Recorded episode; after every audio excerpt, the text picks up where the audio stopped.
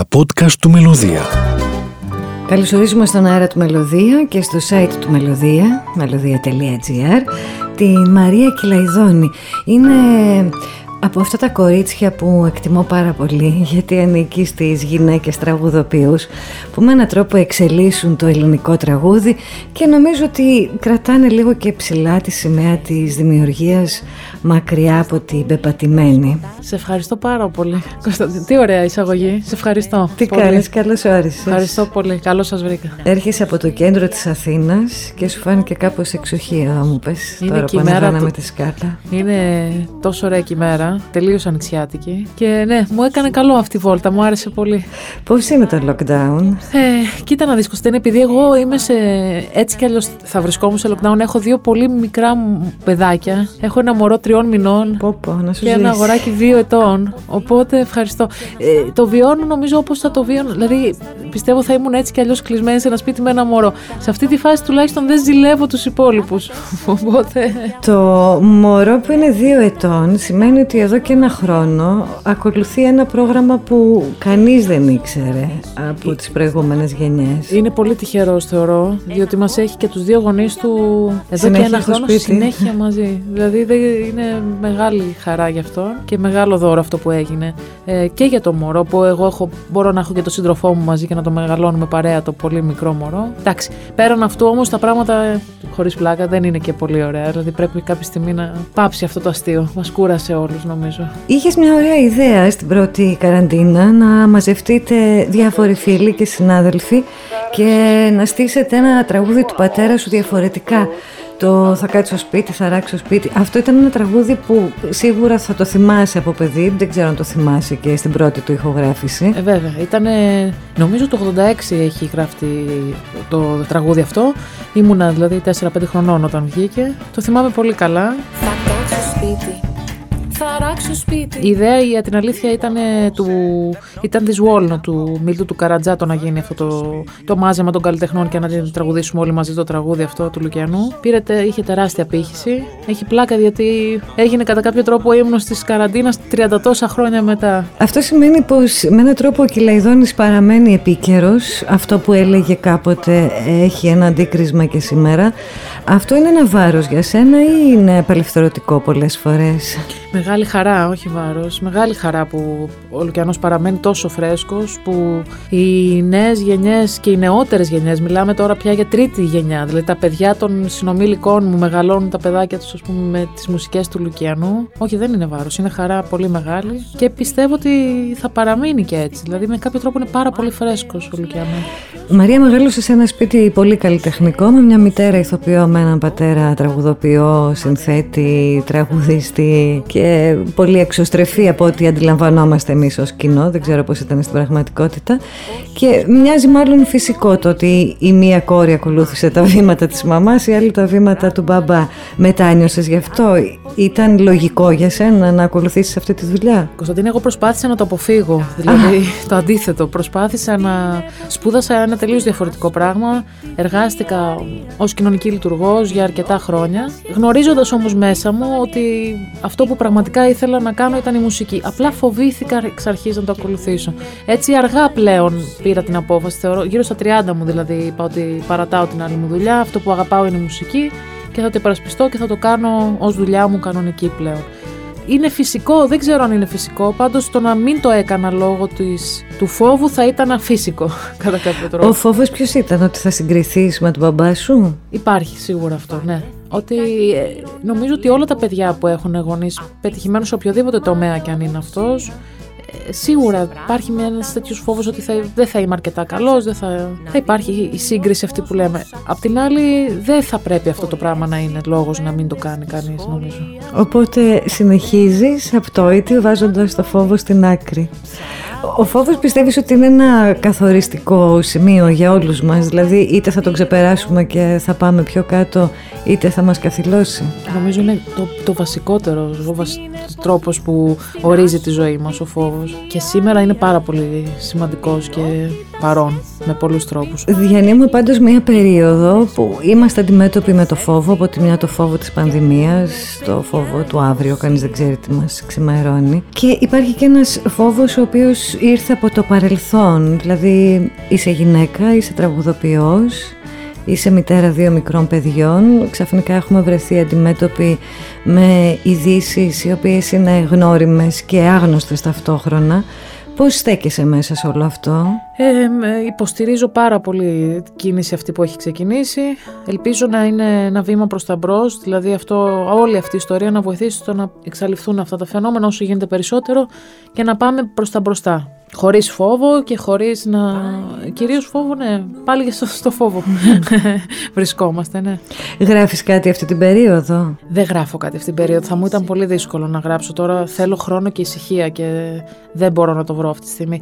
Αυτό όμως που θα κυκλοφορήσει σε λίγες μέρες... Εγώ κυκλοφόρησα τον, τον ε, δεύτερο μου προσωπικό δίσκο πέρσι τέτοια εποχή περίπου. Έγινε ακριβώς πριν το πρώτο lockdown. Έγινε η παρουσίαση δηλαδή στη Σφίγγα μέσα Φλεβάρι και μετά από 15 μέρες περίπου έκλεισαν όλα. Είναι ένας δισκάκι που θεωρώ ότι είναι πολύ καλό και έχει και πολύ υλικό ακόμα που δεν έχει ακουστεί. Δηλαδή, δύο-τρία τραγούδια έχουν βγει κλιπάκι και τώρα ετοιμάζω και θα κυκλοφορήσει την, ε, στις 7 του μήνα, την Κυριακή 7 Φεβρουαρίου, ένα κλιπ για ένα τραγούδι που έχω γράψει για τον μπαμπά μου, τον Λουκιανό. 7 Φεβρουαρίου ήταν η μέρα που έφυγε ο Λουκιανός και φέτος είναι 4 χρόνια. Και ετοίμασα ένα βίντεο κλιπ που είναι με προσωπικές στιγμές από βίντεο δικά μας οικογενειακά και θα κυκλοφορήσει τότε. Οπότε αυτό θεωρώ ότι είναι μια νέα κίνηση κατά κάποιο τρόπο. Είναι και μια νέα αρχή για σένα, δηλαδή με έναν τρόπο κλείνεις και ένα κεφάλαιο, ανοίγεις ένα καινούριο, τι κάνεις; Ναι, ε, δεν είχα μπορέσει να κάνω πολλά και, και ακόμα δεν έχουμε κάνει πάρα πολλά για το Λουκιανό μας, είναι πολύ πρόσφατο και μας πονάει αρκετά, οπότε κατά κάποιο τρόπο αυτό που λες είναι σωστό, δηλαδή είναι ένα βήμα που το σκεφτόμουν με καιρό και τώρα μπορώ και το κάνω κατά κάποιο τρόπο ώστε να μπορέσω να προσπαθήσω να προχωρήσω παρακάτω. Νομίζω ότι από τη μια θα είναι αφύσικο να μην σε ρωτήσω για την περίπτωση του πατέρα σου και από την άλλη μπορεί να είναι και κουραστικό να σε ρωτάνε διαρκώς για τον πατέρα σου. Οπότε θέλω να μας πεις αν δεν έχεις αντίρρηση για το πόσο καθοριστικός ήταν τελικά στο να επιλέξεις τον δικό του δρόμο και ταυτόχρονα να προσπαθήσεις να βρεις το δικό σου μονοπάτι. Ασυνείδητα σίγουρα αυτό το πράγμα έχει περάσει στην ψυχή μου από μηδέν χρονών, πώς να πω. Δηλαδή μεγαλώνοντας με μια τόσο μεγάλη ισχυρή επιρροή και των δύο γονιών μου, ε, θα ήταν πολύ δύσκολο να το είχα αποφύγει. Ο ίδιος δεν μας έσπρωξε, ούτε η μητέρα μου, το Λουκιανός μας έσπρωξε προς τα κάπου. Μας είπε κάντε αυτό που θέλετε στη ζωή σας ελεύθερα, τολμήστε κτλ. Όταν του, το, του είπα εγώ, την, ε, του εκδήλωσα την επιθυμία μου στο να ακολουθήσω αυτό το δρόμο. Μου είπε κάνε αν το πιστεύεις κάντο. Ήθελε να με ακούσει, να βεβαιωθεί ότι είμαι εντάξει, ότι είμαι καλή. Δεν θα ήθελε να, να με εκθέσει σε άλλη περίπτωση. Του τραγούδισα έτσι μισό τραγούδι, έχει πλάκα γιατί του είπα μου λέει ετοίμασε ένα τραγούδι που αγαπάς και έλα να μου το πεις. Του το είπα, του είπα τίποτα. Ναι, ναι, ναι, ναι. Δηλαδή. Και με σταμάτησε τίποτα στο ένα λεπτό και μου είπε Μαράκι σε μια χαρά, προχώρα, μη φοβάσαι. Και από εκεί και πέρα δεν ούτε προσπάθησε να με καθοδηγήσει ούτε να μου δώσει πάρα πολλές συμβουλές. Μου είπε λίγα και σωστά και νόστιμα αυτά που έλεγε πάντα ο Λουκιανός και με άφησε με κάποιο τρόπο να τραβήξω τη δική μου πορεία μέσα σε αυτό το πράγμα. Είναι εύκολη αυτή η διαδρομή; Όχι. Μόνο εύκολη δεν είναι. Είναι δύσκολη. Ε, ειδικά αν θέλει κανείς να το κάνει με τον τρόπο που πιστεύει και να κάνει αυτά που θεωρεί σωστά και τα, να τα υποστηρίξει είναι πολύ δύσκολο. Σε όλα τα επαγγέλματα. Αλλά και σε αυτό ακόμα περισσότερο ίσως. Ποια είναι η μεγαλύτερη δυσκολία που πιστεύεις ότι συναντάς διαρκώς μπροστά σου; Υπάρχει ένα εμπόδιο που το βρίσκεις κάθε τόσο; Αυτό που καταλαβαίνω όσο περνάει ο καιρός είναι ότι δυστυχώς πρέπει κανείς να κάνει πράγματα που πρέπει να βρεις μια ισορροπία στο, στο, μεταξύ των πόσο πραγμάτων θα κάνεις, πόσες υποχωρήσεις και πόσους συμβιβασμούς μπορεί να κάνει κανείς σε αυτό που αγαπάει. Είσαι διατεθειμένη να το κάνεις Ναι, αυτό. σε, ένα βαθμό. ως εκεί που πιστεύω ότι είμαι αληθινή και είμαι, αυτό, είμαι ο εαυτός μου.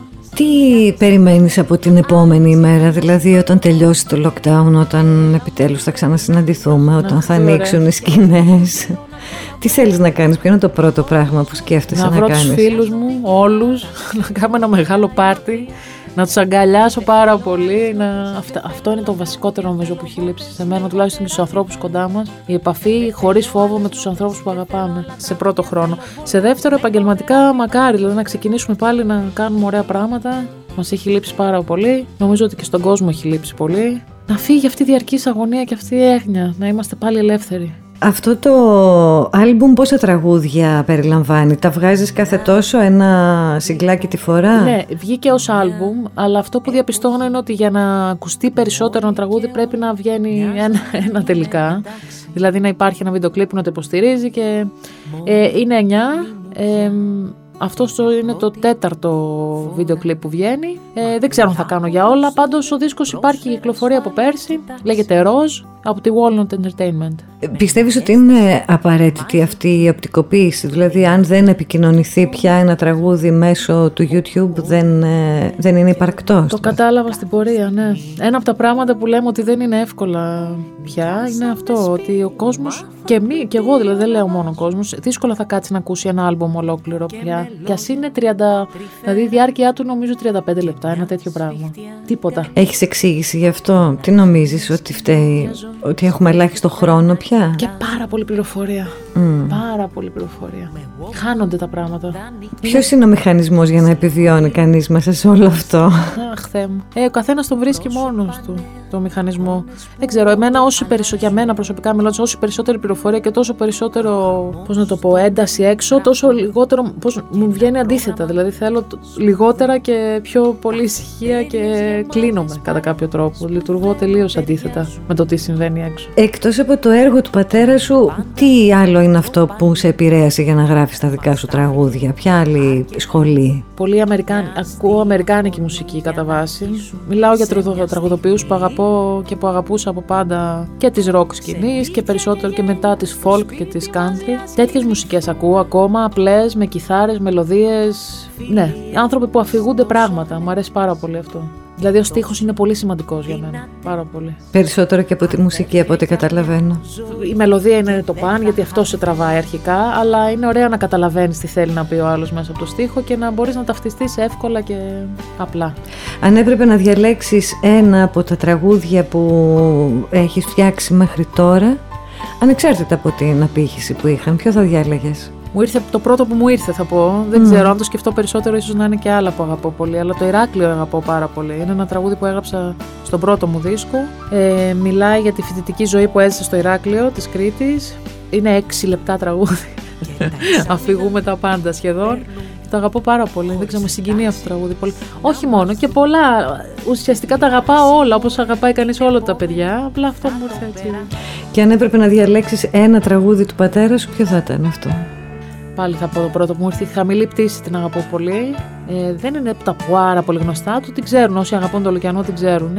Και την έχω κάνει και διασκευή στο δεύτερο δισκάκι. Την, ε, την έπαιζα πάντα στις συναυλίες που κάνω. Και ο Λουκιανός, όποτε την έπαιζε, την αφιέρωνε σε εμάς, στα κορίτσια του, έλεγε στην οικογένειά του. Η χαμηλή πτήση είναι πολύ ωραία. Πάρα πολύ ωραία. Μπορείς να την τραγουδήσεις λιγάκι; Λέει. Πάρε μία δυνατή μοτοσυκλέτα Πάρε αν θες και το κορίτσι σου μαζί Κι όλα αυτά που σου τις πάνε ξέχασέ τα Όσοι το έκαναν δεν ήταν χάζι Αυτό Ευχαριστούμε πάρα πολύ Μαρία. Καλό τάξιδο αυτό το καινούργιο CD και όλα τα σχέδιά σου να γίνουν πραγματικότητα. Ευχαριστώ πάρα πολύ. Εμείς.